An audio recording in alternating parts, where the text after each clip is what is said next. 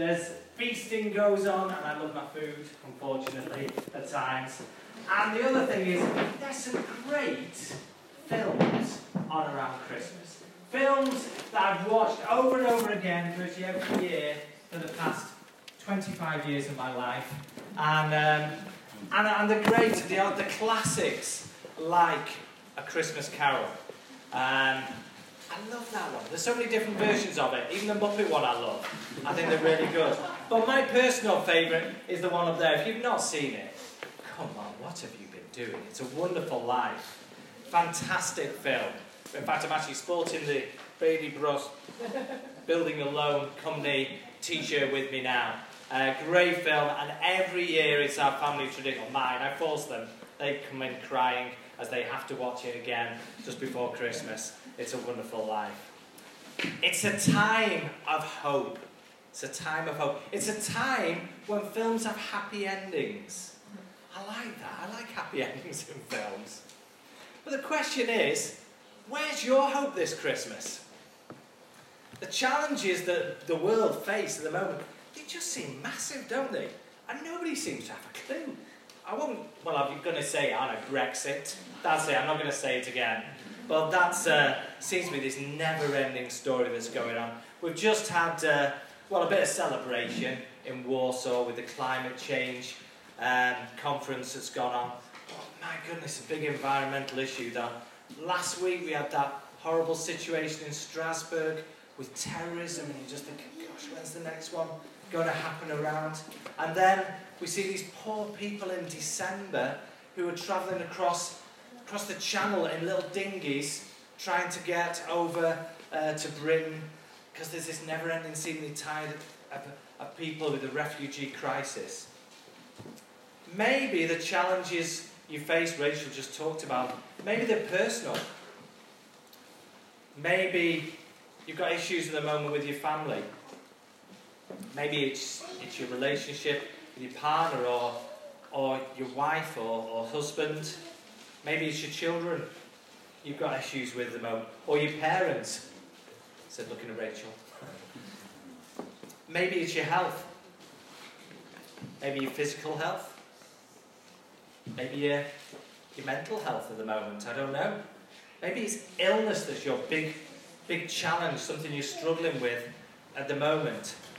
Or maybe, maybe your challenge is something to economic. Maybe you're having trouble with your finances at this time around uh, Christmas. Maybe you, you're worried about uh, your job at the moment, or, or maybe you don't have a job at all. Or maybe you have a job and you go in each day and think, I hate it. I can't stand my job. Maybe you have a difficult boss. Maybe you are that difficult boss. Whatever the issue you're facing, and some, all of us here will have issues, major issues in our life sometimes. And all of us here, I'm going to say, all of us here have got some issue right at the moment. Maybe it's not a major one like the ones I've just described, but there will be something in your life at the moment. I just want to say that really the, the secular world does not really much hope given to you. I was watching telly yesterday, we watched Strictly.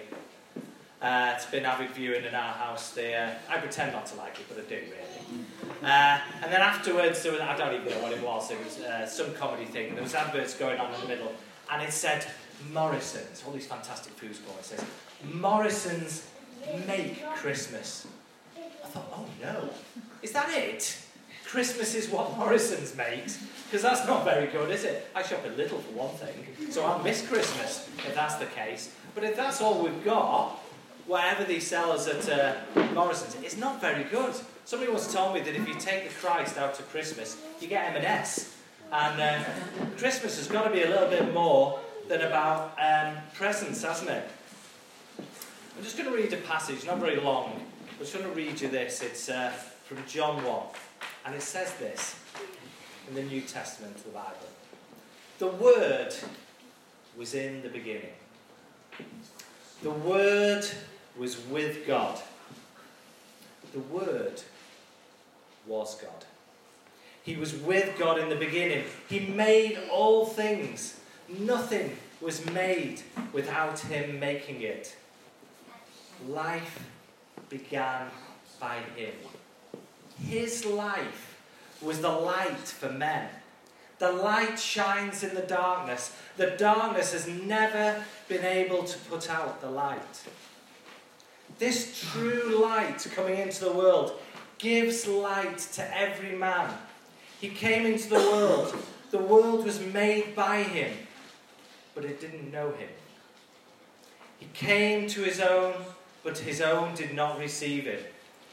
He gave the right and the power to become children of God to those who received him. He gave this to those who put the trust in his name.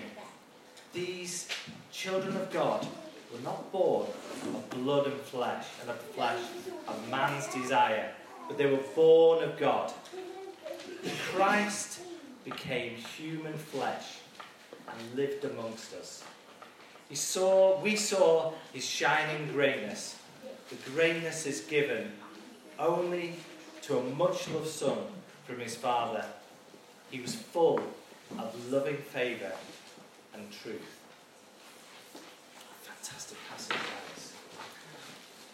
Matt, just put uh, some words up there because I think this is the most. These are the most important words. Five words up there are the most important words that you read this Christmas. The Word was made flesh. Because that's the hope that Christmas brings us. But why, why are they so important? Why are those five words so important? Well, I think there's three reasons.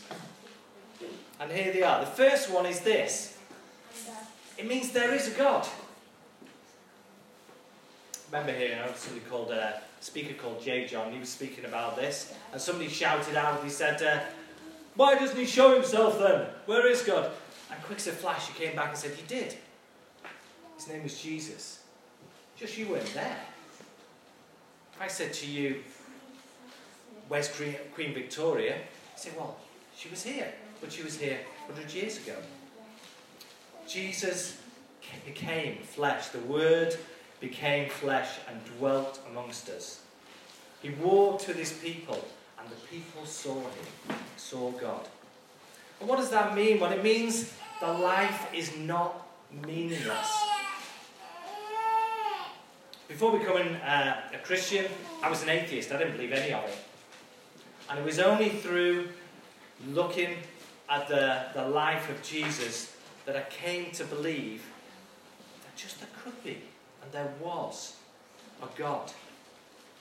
And that meant that life was no longer meaningless. That you, that me, we're not meaningless. It means there is hope. Now, that's a big reason in itself why those five words are important. There's another one. Here it is. It tells us that that God loves you. It's the reason why the Word became flesh. What is this God like? Well, he's like Jesus. The Word became flesh. He revealed what he was like through Jesus, that he was full of grace and full of love. And then there's the third one. Not only is this, this God someone who loves us, but he's out there, it also means that God is with us God is with you. The Word became flesh. It means that He's with us in our suffering, He's with us in our challenges. He came into the world weak, vulnerable. He walked with us. He suffered. He understands all about suffering. And He's with you in that suffering. When the Word became flesh, he was given a name. And names often matter, and it certainly did when the Word became flesh. He was given the name Jesus. It means Saviour, to deliver, to rescue.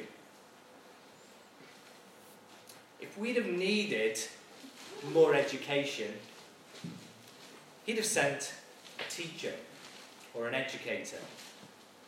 If we'd have seen needed a better economy or more money, he'd have sent an economist. If we'd have needed more, more fun, more pleasure in our lives, he'd have probably sent the world's best entertainer. But they weren't our greatest needs. And they're still not our greatest needs today, no matter what we're told by the media or other outlets. Our greatest need is forgiveness. Our greatest need is for a Saviour. To live, to die, to suffer, to be raised to life. And it's possible for us to know that Saviour because the Word became flesh. So, what's your hope this Christmas? For some, I know, looking around, your hope is in Jesus, and that's fantastic. Don't let all that other stuff get in the way. Make sure that you remember that that Word became flesh, and that that is the important thing about your Christmas. For others, you're thinking, well, yeah, I hear what you're saying, John, but I'm not sure about it. And that's, that's fine. And what we're saying to you, come and have a chat with me. I'd love to. Oh no, I've got something to read. Well, it's, it's that thick, okay? It's uh, something called Alpha, and it's got some questions there that you can look up and, uh, and talk about. But, but talk to people as well. If you don't like looking at books, fine. Talk to somebody about it. And maybe you sat there thinking, well, I just want to go for it. I want to have that hope. And if that's you, that's you for either the first time, or maybe it's for you thinking, no, I want to recommit this, this Christmas to the Word becoming flesh and what that means. I'll just give the opportunity now to hear this prayer. It's a prayer you can say yourself in your heart. And it's this Lord Jesus, thank you. You love me so much and are so full of grace. I now turn from everything I know is wrong. And for forgiveness for all the things, and ask forgiveness for all the things that I have done wrong. I invite you into my heart. Come into my heart. Lord Jesus, be with me for all time. The Word became flesh and dwelt amongst us, full of grace and truth. Amen.